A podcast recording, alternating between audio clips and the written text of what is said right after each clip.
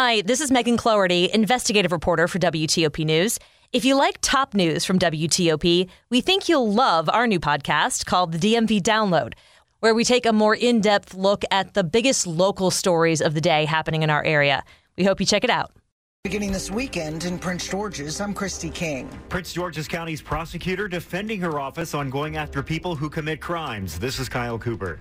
Labor Day parades featured marching bands and plenty of campaign signs and stickers. I'm Kate Ryan. It's 11 o'clock.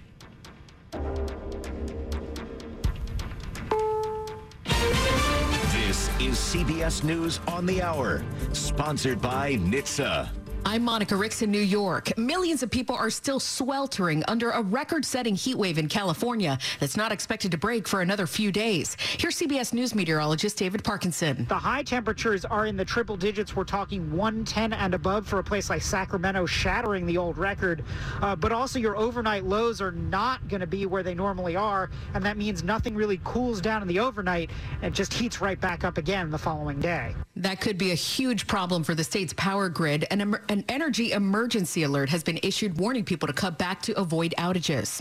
A federal judge in Florida has sided with former President Trump and will appoint a special master to review documents seized by the FBI. CBS's Stephen Portnoy has details. Judge Aileen Cannon, appointed by Donald Trump in 2020, says she's not so sure that the FBI has properly sifted out material seized from Mar-a-Lago that might be privileged. She cites two examples where investigators later set aside things that the filter team missed. When it comes to whether Trump might assert executive privilege, Cannon says prosecutors are overstating the findings of a 1977 Supreme Court case involving Richard Nixon's tapes.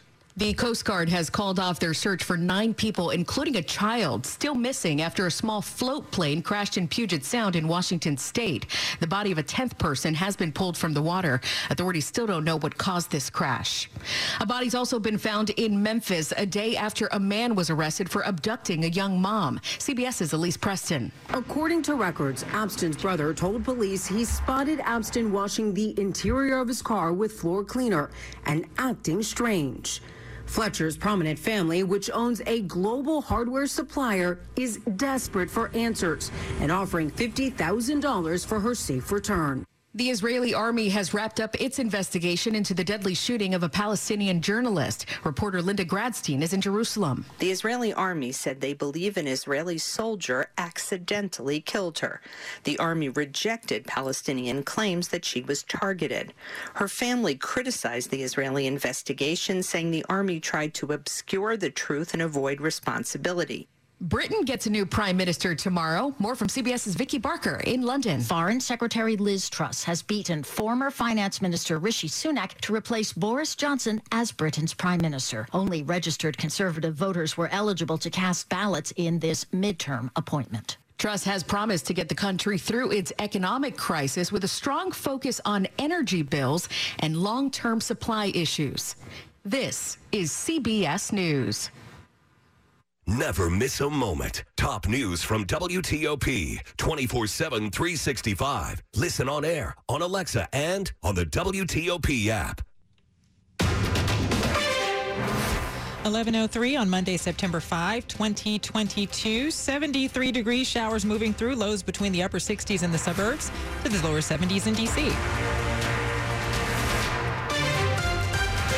evening. I'm Liz Anderson. The top local stories we are following this hour. A curfew going into effect starting this weekend in Prince George's County for unaccompanied minors. That's anyone 17 years old and younger.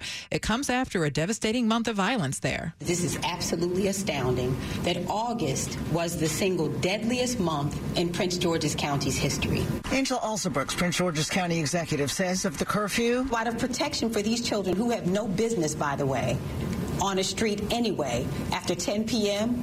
Uh, on, a, on a weeknight, we now are asking their family members to take responsibility for them. The curfew for kids 17 and younger without a parent or guardian is between 10 p.m. and 5 a.m. Sunday through Thursday and between midnight to 5 a.m. Fridays and Saturdays. At Prince George's Police Headquarters, Christy King, WTOP News. In a separate news conference, the person responsible for prosecuting crimes in Prince George's County says she's committed to a safe community and going after criminals. State's Attorney Aisha Braveboy, who was not invited to the announcement on the curfew, says despite what was insinuated by County Executive Angela Also Brooks, who suggested people aren't being held accountable and are back on the streets to commit more crimes, Brave Boy says her record is strong on the most violent cases. Last year, we had a 98% conviction rate for our homicides, 98%.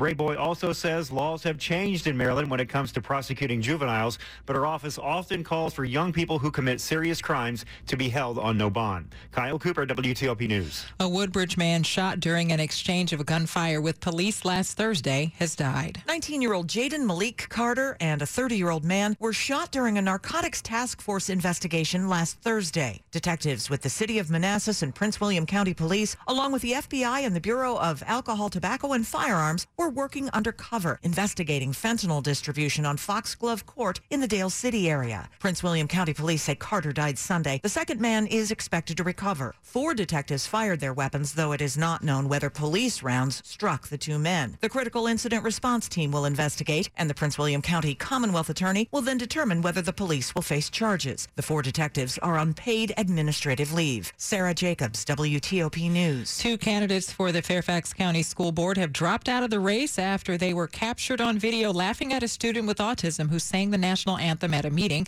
Stephanie Lundquist Arora and Harry Jackson both left the race after their reaction to the student drew strong disapproval from parents online. Jackson told ABC 7 News that he was no longer a candidate. Lundquist Arora wrote in a post on the Independent Women's Network website she was withdrawing because her laughter at the student had drawn too much harassment, which threatened her ability to perform, quote, my most important job being a mother. This footage appears in Shadowboard, a live streamed YouTube show of four adults, including Jackson and Lundquist Arora, who react to the Fairfax School Board's live meetings. Both former candidates are apologizing. Maryland's political season kicks off or kicks into high gear every Labor Day with appearances by elected officials and their challengers making sure to connect with potential voters. Candidates for school board, county council, governor, and Congress were just some of the officials who appeared at the Kensington Labor Day parade in Montgomery County. Viewer Janet Scalise said she's excited about the general election. I think we need a change, and I think this is a perfect opportunity for us to accomplish that change. Pat Sheehan's been attending the Kensington Labor Day parade for decades. He's worked as a lobbyist, and so he says. Consequently, um, it's always important to me. And and I like to see representation. Several Maryland counties wrapped up their primary recounts just weeks ago. Kate Ryan, WTOP News. Coming up after traffic and weather, friends and family gather to remember a cyclist who was killed while riding her bike in Bethesda. 1107. Meet Harper, teammate at Truist. Hello. She was born to care and always had your back. Like the time her friend's bumper car took a gnarly hit. Oh no! His retainer went flying, but Harper caught it before it got crushed. Today, Harper's a teammate at Truist, the bank with Truist One checking. With no overdraft fees, a $100 negative balance buffer, and automatic upgrades, Truist One